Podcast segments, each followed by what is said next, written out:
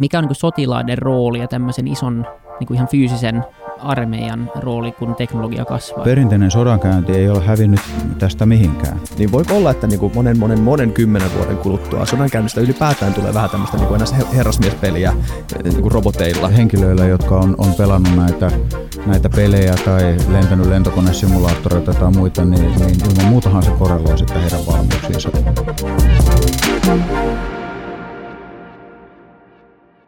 Moi kaikki FutuCastin kuuntelijat. Me ollaan taas reissussa, ei olla enää sillä Kalastaman studiolla. Moi Vilja, haluatko kertoa, missä me ollaan? Aina kun me ollaan oltu jossain muualla kuin Kalastaman studiolla, se on jostain tosi hyvästä syystä ja niin tälläkin kertaa. Joo, nyt on kyllä harvinaisen hyvä syy. Tämä on, tota, tämä on jakso, mitä ollaan yritetty varmaan kaksi ja puoli vuotta saada aikaiseksi ja, ja on sopittu, että aina kannattaa vielä kysyä kerran. Ja, ja tota, me ollaan tänään, tänään tota, pääesikunnassa käymässä ja meillä on vieraana puolustusvoimien komentaja Jarmo Lindberg. Tervetuloa Futucastiin. Tervetuloa. Kiitos, kiitos. Ja kiitos kutsusta tänne. Hienoa, että saatiin, saatiin tulla paikalle.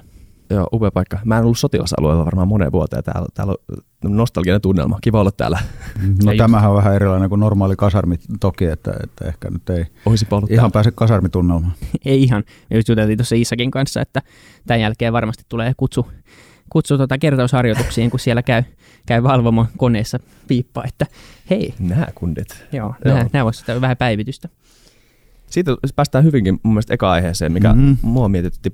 Puhutaan vähän varusmiespalvelusta ylipäätään. Tota, mun omasta palveluksesta on nyt aika monta vuotta jo, mutta äh, nyt mä kyllä mietin sitä, niin kuin as- muistot on kyllä jäänyt hyvin mieleen.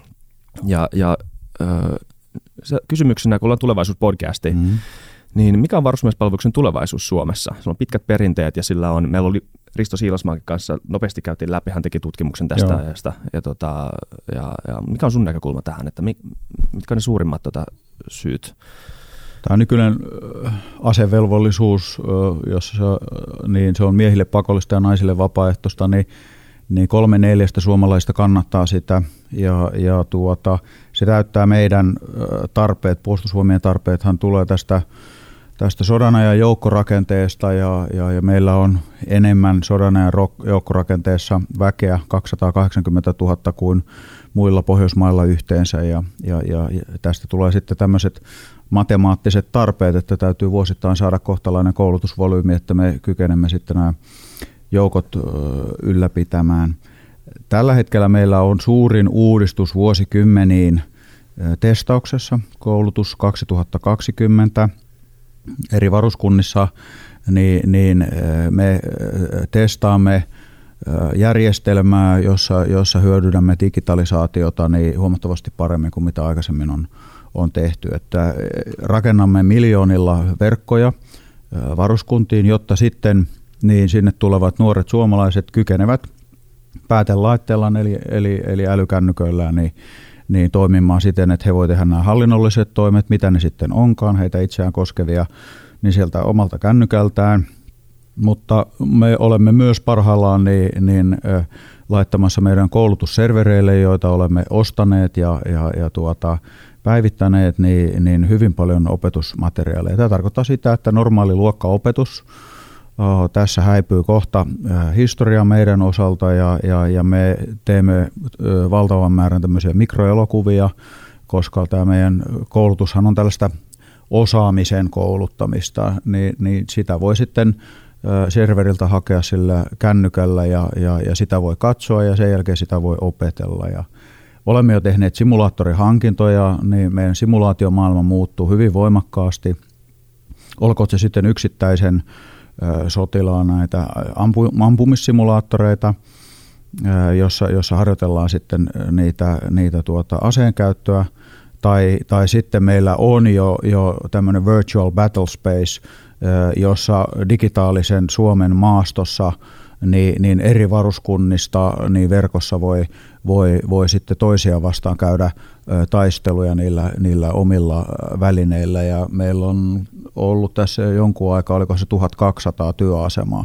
Eli me voidaan käydä niin kuin merkittäviä virtuaalitaisteluja jo, jo, jo nyt niin, niin täällä. Eli, eli uskoisin silleen, että kun tämä muutos tässä nyt tulee sitten, että ensi vuonna se lähtee täydellä volyymilla käyntiin, niin, niin monelle suomalaiselle nuorelle tämä tuntuu uskaltaisin väittää, niin kohtalan, kohtalaisen kotoiselta. Joo. Että kun siirtyy sieltä kotitoiminnoista, missä niitä käytännön asioita hoitelee sillä, sillä älykännykällä, niin niitä voi hoidella meillä ja meidän verkoissa. Ja, ja, ja, ja sitten jos haluaa jotain asiaa opetella, niin siihen voi netistä käydä hakemassa itselleen pienen elokuvan pätkän ja katsoa, että miten se rynnäkkökiväri oikein puretaan. Ja, ja sitten jos haluaa käydä vähän taisteluita, niin, niin tota, ainakin kaikille niille, jotka on käynyt, käynyt tota pelimaailmassa, niin niin tota, meillä se vasta pelimaailma tulee olemaan. Mä olin just sanomassa, että, että jos me voidaan mielellään tulla tekemään toinen futukästä jakso jonnekin prikaatti, jos me päästään kokeilemaan tätä taistelua. Mä että voisi olla uudestaan. Ja niitä on jo siellä. Siis on vai? Niitä on jo siellä. Eli, eli, eli, eli, meillä on tämä, mitä kuvasin, tämä iso verkko, niin se on, se on jo toiminnassa, tuotannossa. Joo. Okei. Okay. Itse asiassa mä haluan tähän väliin kysyä, öö, tota, Öö, ei kun tätä myöhemmällä, kyllä, nyt pieni öö, cliffhanger. Eli tota, öö, vielä varusmiespalveluksesta sen verran. Tämä mua kiinnosti paljon silloin, kun mä olin varusmies, varusmiespalveluksessa, että mikä, on, mikä, on, niin kuin, mikä oli mun taso verrattuna öö, tota, jonkin ammattiarmeijan sotilaan mm. koulutukseen. Se mua mietitytti usein siellä. Kyllä mä mun mielestä aika hyvin pärjäsin siellä ja tota, hoidin se hyvin loppuun, mutta tota, se oli vaikeaa hahmottaa että niin kuin, mitä, mitä, mitä koulutusta mä saisin, jos mä olisin esimerkiksi no, jossain ammattiarmeijassa. Tässä on se asetelma tavallaan, kun me katsotaan, että meille tulee tässä koko ikäluokka, miespuolinen ikäluokka tulee palvelukseen, niin, niin sehän tulee tavallaan siihen lähtötasoon katsomatta. Ja, ja, ja sitten meidän haaste tässä on myöskin se, että, että mahdollisimman hyvin yritetään sovittaa henkilön kyvyt ja halut siihen, että, että mihinkä sitten lähdetään kouluttamaan. Ja vielä enemmän sitten, jos on myöhemmin saanut reserviaikanaan, niin lisää koulutusta on lukenut itsensä niin insinööriksi, lääkäriksi tai ties, ties miksi. No sitten näissä maissa, joissa on, on, on ammattiarmeijat, niin niissähän on sitten rekrytointitoimistot, eli, eli, eli siellä sitten rekrytoidaan väkeä, ja, ja siellä on, on tietty segmentti siitä yhteiskunnasta, joka sitten rekrytoituu sinne asevoimiin tai sitten mihinkä tehtäviin siellä, siellä rekrytoituu. Ja, ja, ja meillä on tietyllä lailla, me saadaan tästä näin niin, niin laajempi osaamispohja käyttöön maassa, jossa varmaan me olemme kaikki sitä mieltä, että koulutustaso on aika hyvä, ja, ja, ja, ja ymmärtääkseni niin suomalainen koulutusjärjestelmä ei nyt ole kovin huonosti pärjännyt viime vuosina maailmanlaajuisesti, ei taida me olla siitä suorastaan ylpeitä. Niin, niin, niin sitä kautta me saamme tässä aika hyvän edun siihen, että et minkälaista väkeä meillä on, on, on koulutettavana.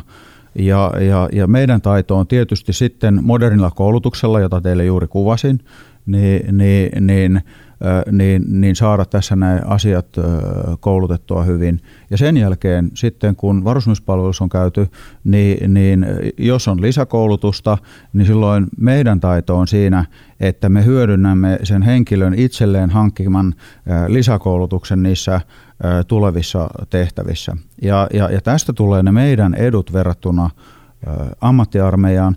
No sitten täytyy vielä sanoa sille, että, että yleensä tässä – niin, niin, niin ulkomaiset kenraalit, amiraalit ja ketä täällä sitten käy, niin, niin, niin eh, heidän yleisin eh, hämmästyksen aihe on esimerkiksi, jos mennään Rovajärvelle ammuntoihin ja he toteaa siellä, että kas mokomaa, täällähän on väkeä, joka on ollut vain muutamia eh, kuukausia palveluksessa, nuoria suomalaisia henkilöitä, ja he itse hoitavat kaiken maailman raketin heittimet ja, ja, ja tuota, niiden kohdistukset ja johtamiset ja, ja, ja kaikki asiat. Ja sitten he yleensä kysyvät, että miten tämä voi olla mahdollista, Joo. että näin nuoret ihmiset itsenäisesti teillä niin vain näiden kuukausien koulutuksen jälkeen kykenevät nämä kaikki tekemään. Joo, mä oon lukenut artikkeleita tämmöistä isojen kansainvälisten sotaharjoitusten jälkeen, missä joku niin kuin sanotaan, öö, tota, joku Yhdysvaltain joku amiraali on mm. laittanut just tämmöisen samanlaisen kommentin, että wow, nämähän tyypit osaa tätä. Sitten siinä herää se kysymys itse, että onko se nyt ihan tosissaan, mutta siis näköjään, näköjään siis kyllä, ne, kyllä. Kyllä, kyllä tässä henkilöt on vilpittömiä, olen itse sitä mieltä, että he on ihan, ihan vilpittömiä. Olen useiden tämän kaltaisten henkilöiden kanssa keskustellut ja, ja, ja sen vuoksi meille on eduksi se, että, että me ei yritetä tätä vakuuttamista hoitaa pelkästään puheella. Niin, nimenomaan. Että vieraat tulee tänne Helsinkiin ja on täällä pääsikunnassa ja sitten me sanotaan, että uskokaa älkää, niin meillä on todella hyvää väkeä ja aivan, aivan mahdottoman hyvää ja sitten he nyökyttelevät siinä ja vinosti hymyilettävät, että niin varmaan kyllä. Ja, ja tuota, mutta siinä vaiheessa, kun näille vieraille, niin sanotaan, että ja nyt maastopuvut päälle ja, ja, nyt tästä lähdetään Niinisaloon tai nyt tästä lähdetään Rovajärvelle ja, ja ollaanpa siellä pari päivää ja palataan sitten tähän keskusteluaiheeseen, niin kyllä se ääni on joka ainoa kerta niin muuttunut kellossa. Mä istuin aina toimistossa, mitä mä sanoin. Kyllä. näin. Jos miettii niin kuin maailmaa yleisesti tällä hetkellä, niin, niin teknologia kehitys on sellainen asia, mistä puhutaan laajasti, se näkyy ihan, ihan kaikkialla ja väijämättäkin varmaan myös, myös sodissa ja, ja, ja armeijassa, niin kun katsotaan teknologian tulevaisuutta ja kehitystä, voidaan kohta puhua vähän tarkemmin siitä, että mitä se tarkoittaa armeijalle, mutta, mutta ehkä ensin, niin miten tämmöinen, mikä on niin sotilaiden rooli ja tämmöisen ison niin kuin ihan fyysisen armeijan rooli, kun teknologia kasvaa, että onko se yhtä, yhtä tarpeellinen enää kuin kun meillä on kybersodan käyntiä mm. tai meillä on teknologiaa, niin, niin tavallaan mi, mi, mi, mihin, mihin rakoon tämä tavallaan meidän armeija menee? Tässä välillä tuntuu siltä, että, että ihmisillä on sellainen käsitys, että, että kaikki tämmöinen kriisit ja sodankäynti ja nämä, niin, niin on jo muuttunut nolliksi ja ykkösiksi ja on mennyt verkkoon ja on mennyt ö, kyberiksi. Ja sitten kun tässä muistuttaa siltä väkeä, että niin, että no nyt olette katsonut niitä kuvia sitten sieltä Itä-Ukrainasta ja Syyriasta ja, ja tuota, Irakista Mosulin taisteluista, niin, niin miltä se näytti, että, mm. et, et, että juoksenteliko siellä maastopukuiset äh, ihmiset niin aavikkopuvuissa ja ampui rynnäkkökiväärillä ja ajeliko ne siellä panssarivaunulla ja ampuko tykillä ja oliko pommikuoppia? Kyllä, kyllä, kyllä. Eli siis viesti on se, että että tämä perinteinen sodankäynti ei ole hävinnyt tästä mihinkään. Ja, ja, ja, ja, ja tämä, äh, tässä tämä kybersota, verkkohyökkäykset, elektronisen sodankäynnin menetelmät, ne on tullut sen vanhan järjestelmän päälle. Tässä voisi todeta sillä, että jos aikaisemmin työkalupakissa oli, oli vasara ja ruuvimeisseli ja jakoavaa ja mitä siellä nyt oli, niin, niin nyt siinä on sitten tullut nämä sähkötyökalut sinne työkalupakkiin, mm. mutta, me, mutta ne vasarat ja ruumeisselit ei lähtenyt sieltä pois. Siinä vaan tuli ne sähkötyökalut lisää. Ja, ja, ja, ja se tarkoittaa sitä, että, että tämä sodankäynnin kuva on, on sillä lailla digitalisoitunut ja monipuolistunut, että on, on mahdollisuus ö, lamauttaa ja vaikuttaa siihen kykyyn näiden verkkojen kautta – paljon voimakkaammin e, kuin mitä, mitä aikaisemmin oli. Ennenhän oli sillä, että eetterissä oli radioaaltoja ja sinne voi sitten ajaa jotain häiritsevää musiikkia tai kohinaa tai, tai mitä, ja sitä on tehty vuosikymmeniä. Mutta tämä ei kenellekään meille tule yllätyksen, että nyt se voi työntää sitten servereiltä verkosta. Niin ja varmaan siinä on iso rooli sillä, että on paljon tarpeeksi niin kuin miehitystä sit siinä vaiheessa kanssa, kun on kriisi päällä ja ja sairaalat tai kaikki niin kuin sähköt menee ja, ja siinä on niin kuin, sitä ei mikään robotti kuitenkaan pysty sitä humanitaarista apua tai sitä, sitä tekemään. No tässä on, tässä on se asia, että nämä verkkohyökkäykset ovat nyt jo arkipäivää. Joo. Ja tämä on koko suomalaisen yhteiskunnan asia. Tämä ei ole puolustusvoimien asia. Me puolustusvoimat, niin, niin, niin nyt kun tiedustelulaki tuli, niin, niin nyt meillä on lain mukaan edellytys – yrittää määritellä, että jos meitä vastaan tulee verkkohyökkäys, että mistä se tulee. Tähän asti meillä ei ole ollut lain mukaan mahdollisuutta selvittää, että mistä vastaan meitä mahdollisesti hyökätään.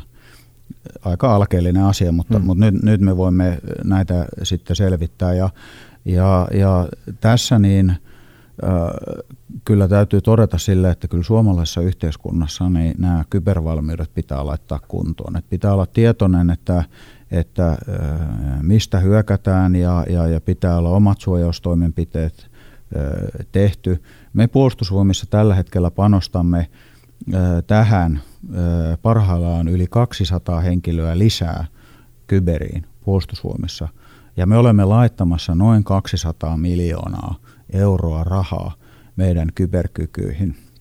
Tässä voisin tietysti todeta sille, että aina välillä todetaan, että, että no ne kenraalit käy sitä talvisotaa aina uudestaan ja uudestaan ja taistelee niitä vanhoja taisteluita, niin, niin, niin haluan tässä esittää kysymyksen, että kukahan muu täällä Suomessa tällä hetkellä laittaa tällaisia henkilömääriä ja, ja, ja tuota, rahallisia panostuksia kyberkykyihin – niin ne taitaa olla aika vähissä ja kuten sanoin, niin muistutan vain, että tämä on koko suomalaisen yhteiskunnan asia ja kyllä. verkkohyökkäykset ovat jo arkipäivä. Joo, kyllä, joo, siis niistä löytyy tarinoita viikoittain tämmöisistä mm. erilaisista mm. varmaan pienemmän ja isommassa skaalalla. Se on hyvä, oli hyvä selvennys toi äskeinen, siis mä, mä olin ihan niin epätietoisesti tajunnut, että mä itsekin ajattelin niin kybersodan käyntiä ihan erilaisena kategoriana, kun tässä on enemmän työkalu, joka liittyy tähän, niin kuin, ihan tähän mm. niin kuin vanhaan yleiseen. Niin se menee tosi helposti siihen just, että no, niin. no, että se on vaan, vaan niin kuin sähköt pois ja, ja pankit nolliin ja koko, kaikki kaatuu, mutta ei se ehkä ihan niin yksinkertaista ole. Joo, ei se näin ole. Mutta puhutaan sitten työkalupakista. Mitä uusia tota, työkaluja sinne pakkiin ollaan, tota, ö, ollaan tutkimassa tai tekemässä? Mitkä on tämmöisiä uusia mielenkiintoisia No, näin maailmanlaajuisesti, kun ajatellaan, niin tämä kyberpuoli tässä tuli nyt selväksi, se nyt ei varmaan kenellekään ole uutinen. Hybridisodankäyntiterminä on, on, on ehkä semmoinen jo vähän loppuun kaluttu. Useinhan se mielikuva on siinä, että sitten on informaatiosodankäynti on siinä päällä ja, ja, ja se tavallaan tulee sitten siten, että, että, on tällaisia valheellisia toimijoita – jotka sitten työntävät verkosta tai ties mistä niin vaihtoehtoista todellisuutta ja sillä lailla sitten tekevät päätöksentekijöille epäselväksi tilanteen ja, ja, ja tilannekuvan hämärtävät ja, ja sillä pyrkivät hakemaan itselleen sitten etua.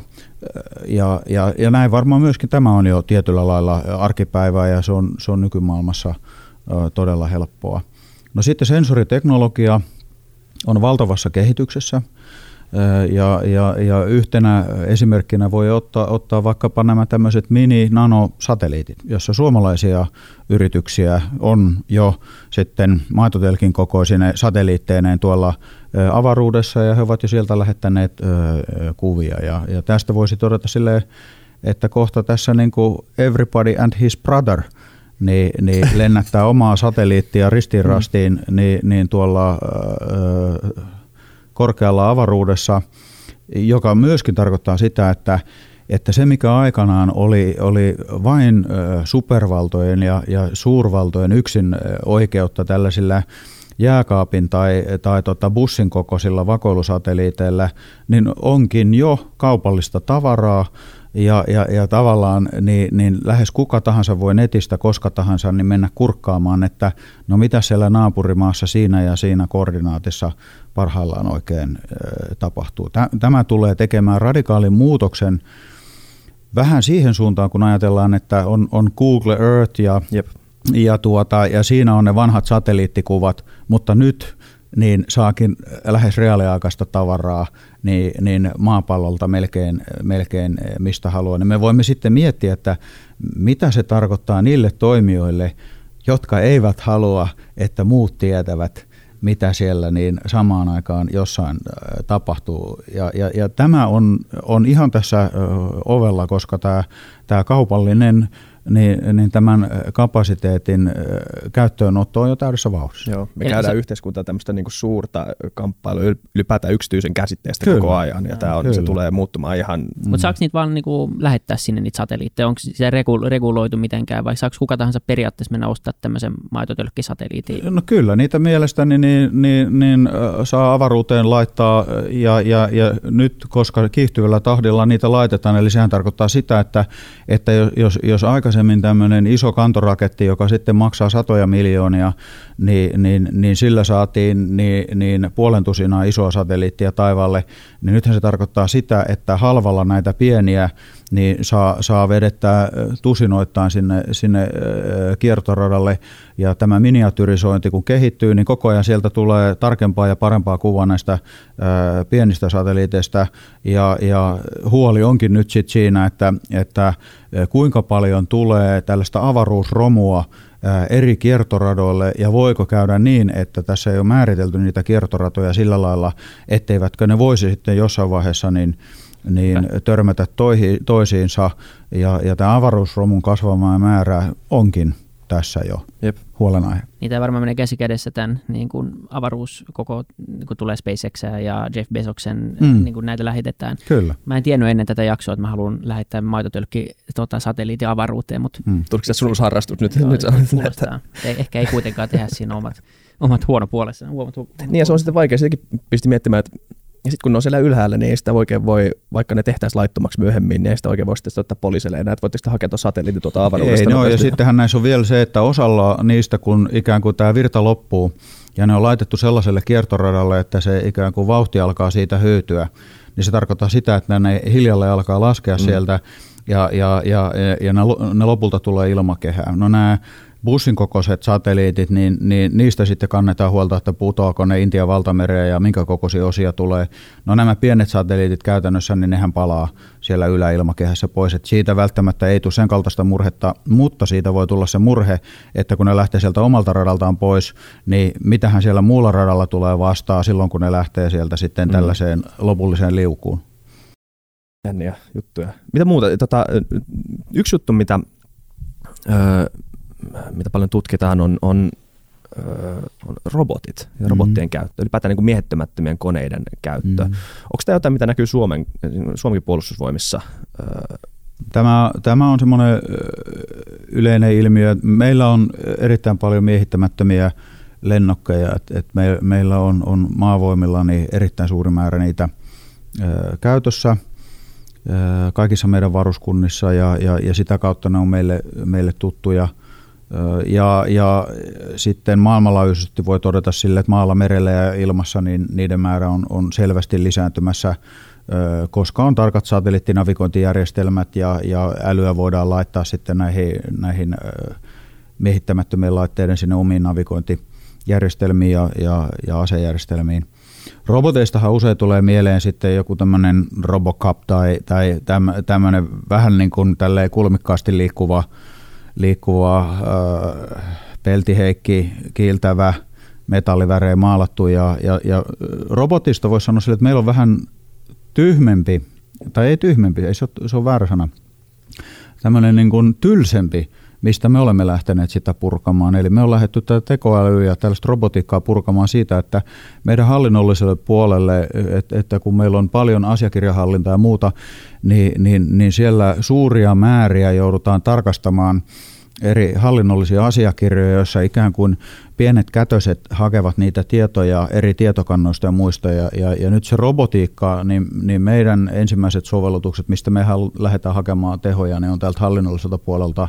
Eli me robotiikalla ja näillä algoritmeilla ja, ja, ja, ja tekoälyllä, niin, niin, niin me lähdetään – sieltä tekemään sellaista työtä, jossa ei tarvitse olla ihminen, vaan ihmisen tarvitsee mm. enää olla niin hyväksymässä se tehty työ. Ja tätä samaa työtä tällä hetkellä, tämän kaltaista työtä robotiikan alalla tekee suomalaiset vakuutusyhtiöt, joissa nämä korvaushakemukset pitää niin tarkastaa useista eri tietokannoista, että onko perusteet korvauksille ja minkälaiset perusteet on. Ja se on erittäin työlästä, ja kun siihen laitetaan robottinen hakemaan ja, ja sitten ihminen vain hyväksyy sen, niin, niin, niin tämä on tämmöinen ö, käytännön sovellus, josta sanoin, että, että, että tämä on hieman tylsä ja varmaan paljon tota, tylsempi kuin sitten tämä, tämä tota, niin, niin, niin metallihohto väreillä maalattu peltiheikki. Joo, mutta mielenkiintoinen aihe. Ylipäätään tämä, niin kuin, se on ehkä vähän liian iso aihe tälle jaksolle, mutta siis tämä, että miten, miten joku tekoäly tekee päätöksen tai pystyy ylipäätään niin kuin tekemään päätöksen tämmöisessä arvattamatta. No se on erittäin tärkeä eettinen asia on. Ja, ja, ja nämä on tullut vastaan jo sitten näissä nykyajan operaatioissa, että, että kun näitä miehittämättömiä koneita satelliitin kautta niin lennätetään maapallon toiselle puolelle. Mm. Ja, ja, ja, ja tässä niin juridisesti on, on, on erittäin tärkeää miettiä sitä, että kuka lopulta tekee sitten päätöksen, että, että jos, jos vaikutetaan ja käytetään sitten tulivoimaa. Mm. Ja, ja, ja jos se päätöksenteko on täysin automatisoitu ja se algoritmi on pielessä tai se, tai se laite tunnistaa sen, sen kohteen väärin, niin silloinhan siitä päästään näiden tällaisten toimintaelokuvien niihin ikäviin ö, skenaarioihin, Ja, ja sen vuoksi voi sanoa, että jo sodan oikeussääntöjen vuoksi niin on tärkeää, että, että tässä on, on jossain vaiheessa siinä ketjussa ihminen päättämässä, että toteutetakaan tämä vai, vai eikö toteuteta. Ja, ja, ja esimerkiksi Yhdysvalloissa, tässähän on vielä sitten juristit siinä niin mukana katsomassa, että ei rikota sodan oikeussääntöjä, kun, kun näin näitä asioita tehdään. Se on ihan perustavaa laatua oleva eettinen asia. Joo, mulla tulee tuosta esimerkistä mieleen se Team American ensimmäinen kohtaus, missä siis jahdataan, jahdataan rosvoja siinä samalla ihan vahingossa räjäytetään Eiffeltorni. Sillä mm. niin kuin, että just tuommoisia tilanteita. Mm. Mutta tuntuu, että semmoinen iso teema on semmoinen tietynlainen demokratisoituminen ja kun teknologia demokratisoituu, niin myös tavallaan kaikki käytettävissä oleva sotateknologiakin demokratisoituu ja niin kuin sanoit aikaisemmin, kaikki on maksanut todella paljon ja, ja nykymaailmassa niin niin saa satelliitteja ja droneja mm. ja voi saada myös niin kuin todella, todella vaarallisia aseita käsiinsä aika Joo. Niin paljon halvemmalla. halvemmalla. Mm-hmm. Joo. Niin kuinka suuri riski tämä on siihen, että tulee tämmöisiä pienempiä marginaaliryhmiä tai, tai niin kuin eri, eri, eri ryhmiä sitten, jotka päättää, että niillä on joku oma agenda ja ne, ne ei ole tyytyväisiä ja alkaa käyttää sitten tämmöistä. Se on, se on kasvava maailmanlaajuinen riski ja, ja tässä nämä – kaupalliset ö, dronit, ö, lennokit, nelikopterit, mitä onkaan, niin, niin, niin niitähän saa hyllytavarana nykyään niin, niin tuhannella tai parilla tuhannella eurolla ja on erittäin kyvykkäitä.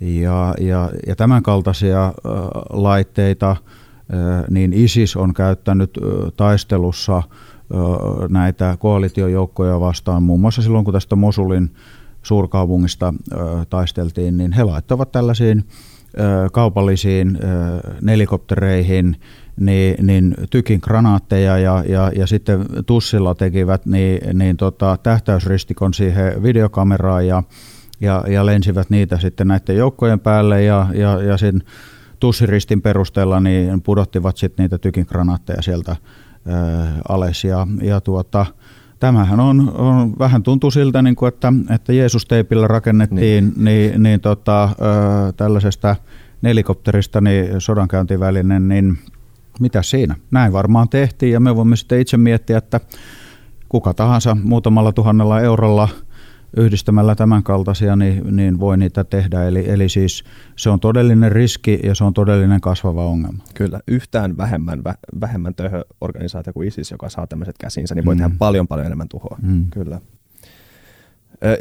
Tuli mieleen, tämä on se, mitä mun piti ottaa silloin alussa esille. Tota, mä, ihan viime viikolla nyt, mä tiedä, me mainittiin vähän tämä tota, nuorten ö, ö, pelaaminen ja tämmöinen niin action-pelien pelaaminen mm. ja tälle, ja, ja puhutaan e-urheilusta vähän. Tota, viime viikolla oli semmoinen turnaus Madridissa, missä suomalainen joukkue pelasi semmoista tanskalaista joukkuetta vastaan CSGO, eli Counter-Strike Global, oh, nyt kaikki CS-fanit huutaa mulle, että ei tiedä yhtään, mistä sä puhut.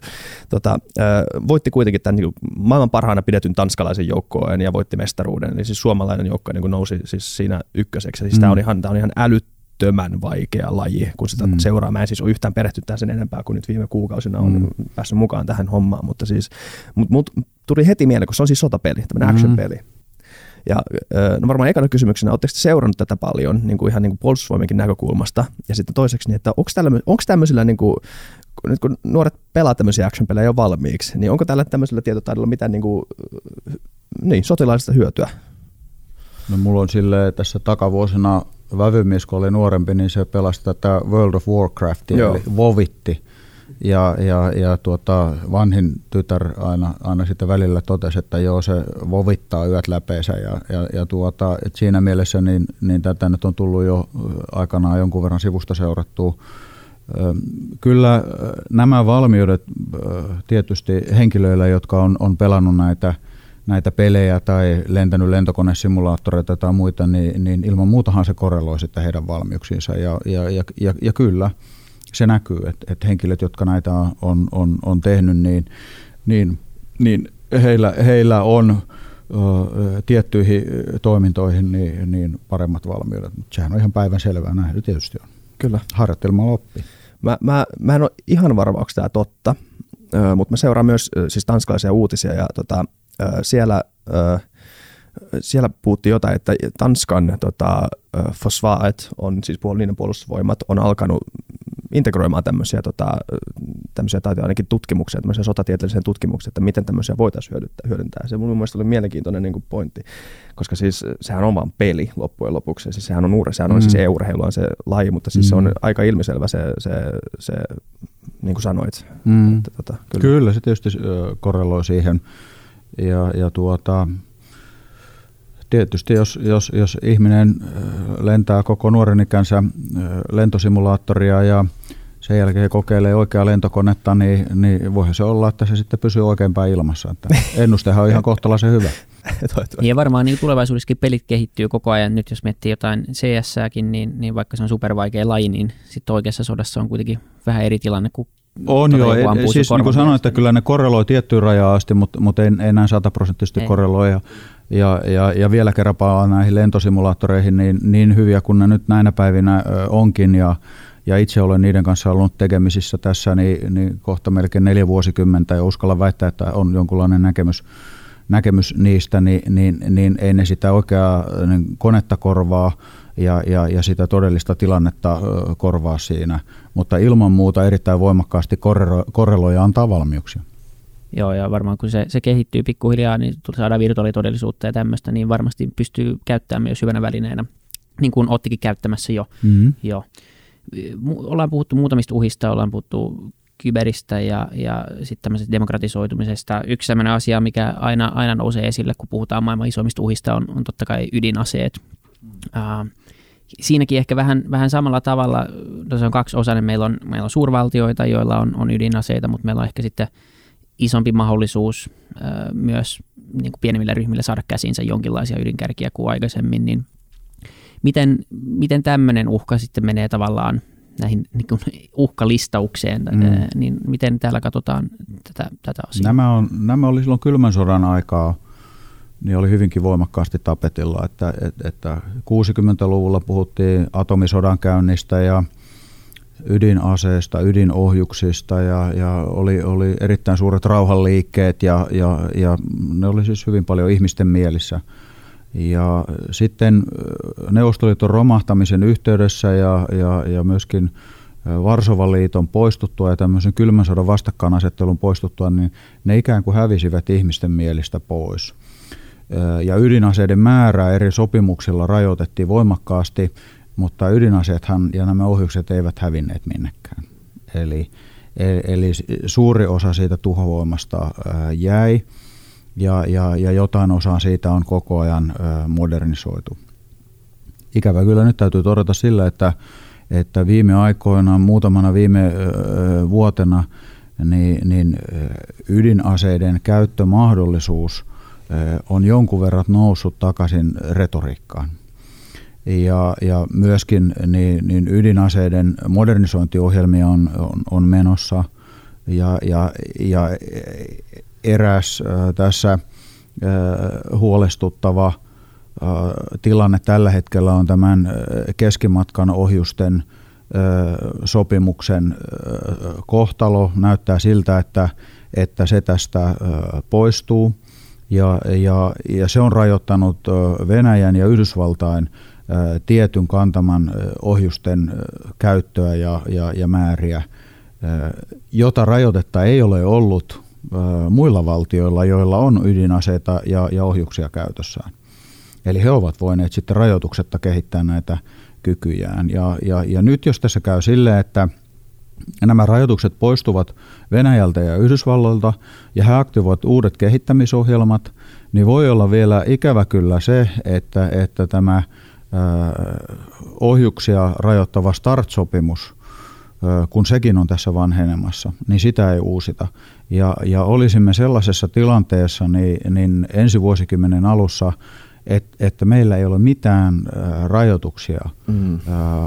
ydinohjuksille ja niiden kehittämiselle. Eli, eli juuri tällä hetkellä tämä potentiaalinen kehityskulku – ei ole välttämättä kovin optimistinen. Ja sehän horjuttaa tätä peliteoreettista niin kuin tuhon niin kuin mm. tasapainoa, joka on tällä hetkellä, mikä, tota, mikä on, niin kuin tulee no se oli se vanha teoria, vanha teoria jo sieltä 60-luvulta, että, että tämä kauhun tasapaino, että, että kumpi niin kykenee toisensa tuhoamaan. Ja, ja, ja niin kuin sanoin, että nyt tässä vaan on nykytilanteessa useampia pelaajia, ja, ja tässä on ollut hyviä näitä sopimuksia ja näitä määriä on ajettu alas, mutta eivät ne ole ne ydinaseet eikä ohjukset tässä välissä mihinkään kadonneet. Niinpä. Mua edelleen karmii selkäpiitä semmoinen dokumentti, joka, joka löytyy netissä, semmoinen Vice, Vicein dokumentti, missä tota, tämä videojournalisti pääsi, meni Bulgariaan ja pääsi jopa aika lähelle tässä mustassa markkinassa pääsi aika lähelle ostamaan niin ydinkärkiä. Ainakin tapas ihmisen, joka tuntee mm. tyypin, jolta voi saada ydinkärkiä. Se, niin kuin, se edelleen karmii selkäpiitä, että tämä niin kuin, on joissain paikoissa vielä niin kuin, on mahdollista. Suuri huolihan tässä oli myöskin tämän Neuvostoliiton romahtamisen jälkeen ja, ja, ja, ja sitten näiden siihen blokkiin kuuluneiden äh, eri maiden järjestelmien romahtamisen jälkeen se, että mihin päätyy niissä maissa – olevat ohjukset ja ydinaseet. Hmm. Ja, ja, ja, ja niitähän sitten kissojen ja koirien kanssa niin etsittiin ja kerättiin, kerättiin talteen ja käsittääkseni onnistuttiin keräämään hyvin. Eli, eli siinä ei päässyt tulemaan niin, niin siinä epäselvässä tilanteessa sellaista, että, että, että niitä olisi lähtenyt sitten niin, niin tällaiseen pimeään myyntiin, eli, eli ne kerättiin pois. Nyt, niin kuin, nyt, nyt menee tosi spekulaatioksi, mutta tota, puhutaan tästä niin kuin, teknologian kehityksestä, kun tulee sodan käyntiin. Ö, ö, onko mahdollista, jos, jos, jos teknologia kehittyy just tähän suuntaan, että käytetään miehittämättömiä tota, ö, koneita ja, ja ylipäätään, että ihminen tavallaan katoaa sieltä taistelukentältä, ehkä siirtyy enemmän tämmöinen ohjaavaan rooliin ja tämmöiseen valvovaan rooliin, niin voiko olla, että niin kuin monen, monen, monen kymmenen vuoden kuluttua sodankäynnistä ylipäätään tulee vähän tämmöistä niin kuin enää herrasmiespeliä eh, niin kuin roboteilla, että katsotaan kumpi osaa niin kuin taktikoida paremmin näillä roboteilla, että ei tule semmoisia niin ihmishaavereita siinä savalla, mutta sitten myönnetään tappio niin pelataan, tai voitto. Pelataan toisiamme vastaan niin. Niin oikeassa maailmassa videopeliä. Niin, nimenomaan vähän tämmöinen oikean maailman videopeli. Onko no, tämä niin kuin... Tiettyjä tämmöisiä elementtejä nyt on jo käytössä nämä, nämä lennokit, jotka on, on aseistettu joita nyt on käytetty viime sodissa tässä jo reilu vuosikymmenen ajan. Eli, eli niissä on tavallaan se asetelma silleen, että siinä on tämä paikallisväki siellä tukikohdassa, missä ne on täällä toiminta-alueella, ja, ja he pistää sen laitteen matkaan, mm. ja sitten tietyssä vaiheessa niin, niin se ohjausvastuu siirtyy toisella puolella maapalloa ö, olevaan väkeen, joka istuu konteissa ja, ja, ja satelliitin kautta ohjaa, ohjaa niitä.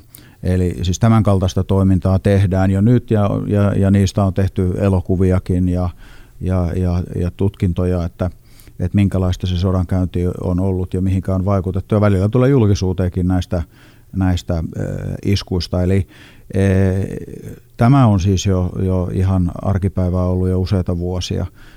Ja se täydentää sitä, niin kuin sanoin, että tätä työkalupakkia, että, että nämä perustyökalut ei sieltä, tämä vanhanaikainen sodankäynti ei sieltä häipynyt mihinkään.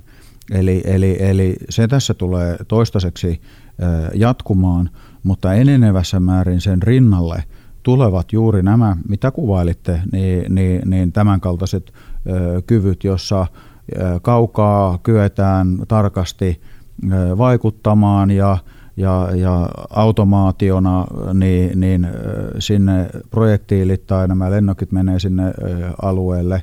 Ja, ja niin kuin sanoin aikaisemmin tuossa, niin, niin eettisesti on erittäin tärkeää ja sodankäynnin oikeussääntöjen kannalta, että, että siinä ketjussa on ihminen jossain vaiheessa valvomassa ja päättämässä, jotta ei tule tällaista tilannesta, että koneet päättävät ja koneet käyvät keskenään sotaan. Että sitten aletaan päästää tänne niin kuin toimintaa elokuvien ja skifin puolelle.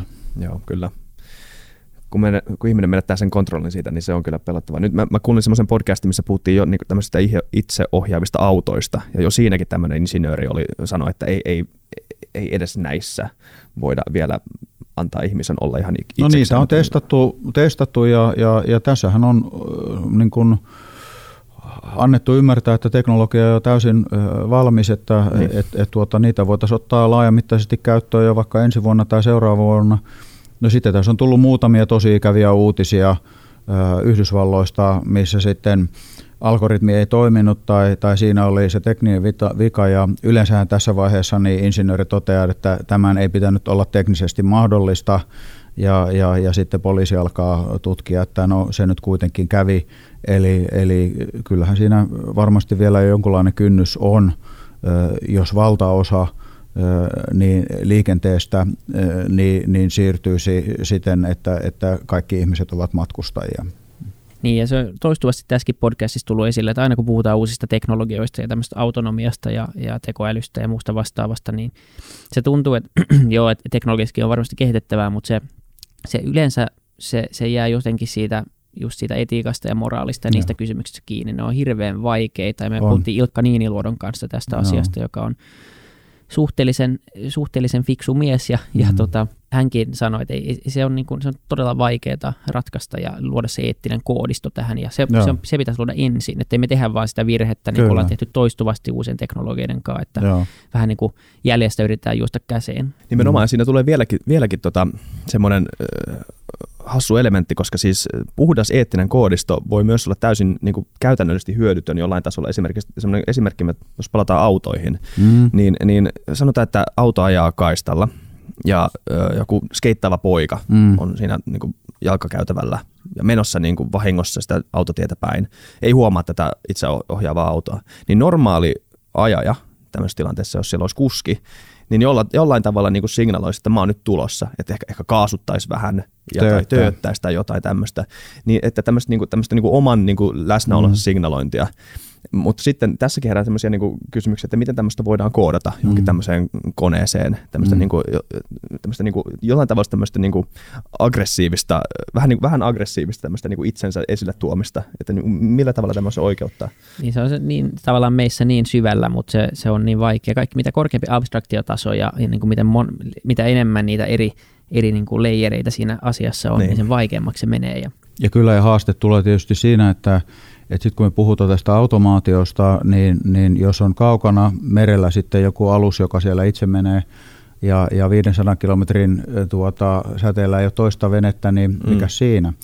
Tai että on joku lennokki, joka on Afganistanin vuoristossa siellä niin kuin itsekseen lentelee, niin mikä siinä? Mutta jos se tuodaan niin keskelle niin, niin ihmisten arkipäivää ja keskelle normaali yhteiskuntaa, ja, ja, ja siinä muodostuu tilanteita, joissa voi käydä hyvin sekunnissa tai sekunnin murtoosassa, niin, niin, niin silloinhan tämä regulointi ja, ja tämä eettinen puoli ja, ja nämä, niin nehän nousee aivan niin kuin erilaiselle mm. vaatimustasolle kuin, kuin siellä kaukana itsekseen lentävä laite. Mä, mä, uskon ja mä toivon, että tämä tulee olemaan yksi, yksi tota, just tämä eettisyys tulee olemaan se iso hidastava tekijä tässä. Et mä, mä itse toivon, että tulee kaikki nämä teknologiat, mutta vasta siinä vaiheessa, kun, kun oikeasti ollaan valmiita, ettei mene mene niin kuin aina. Meillä on tota ollut joka, joka podcastissa aina, aina tota viimeinen kysymys sama kaikille vieraille ja se on semmoinen yksinkertaisen monimutkainen, eli, eli tota, yksi, yksi semmoinen iso unelma ää, maailmalle tai, tai vaikka Suomelle, että se, se asia, mitä itse toivoisin, että tapahtuu ja, ja silloin tota, Suomi olisi tai maailma olisi, olisi parempi paikka. Eikä edes välttämättä liittyy jaksoon, ihan mikä Se tahansa. voi olla mikä no, tahansa, joo.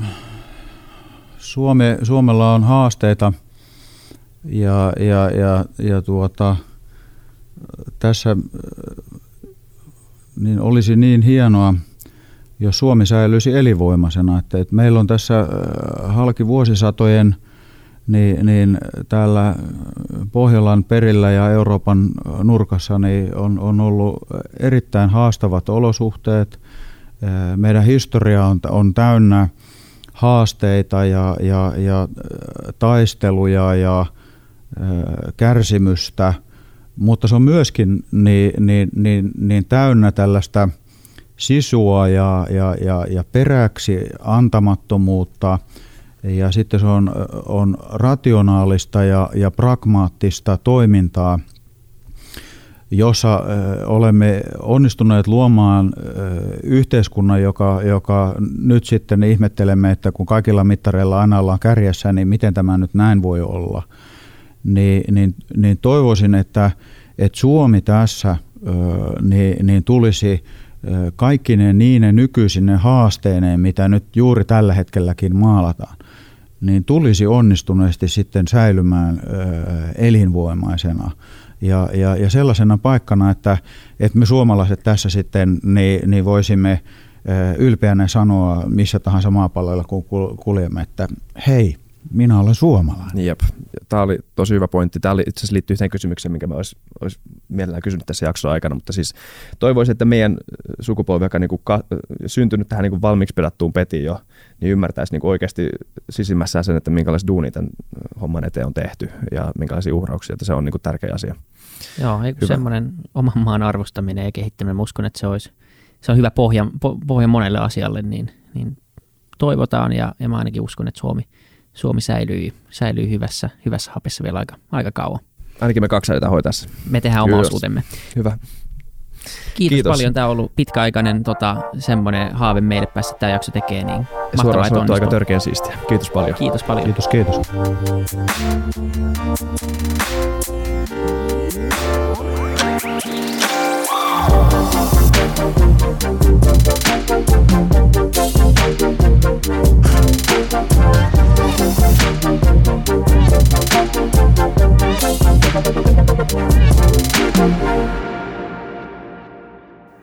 Kiitti kaikille kuuntelijoille, yhteistyökumppaneille ja FutuCastin koko tiimille. Isa Kraution ja William von der Baalinin lisäksi, Isa Kraution minä, tiimiin kuuluu tuotantovastaava Samuel Happonen ja media vastaava Tuumas Lundström. Ja kiitos Niko Noanalle tästä upeasta tunnaribiisistä, joka on mukana Lululandissa. Seuratkaa mitä somessa nimimerkillä FutuCast, millä tahansa podcast-alustalla ja niin ja saa arvostella. Mielellään. Thanks. Moi moi.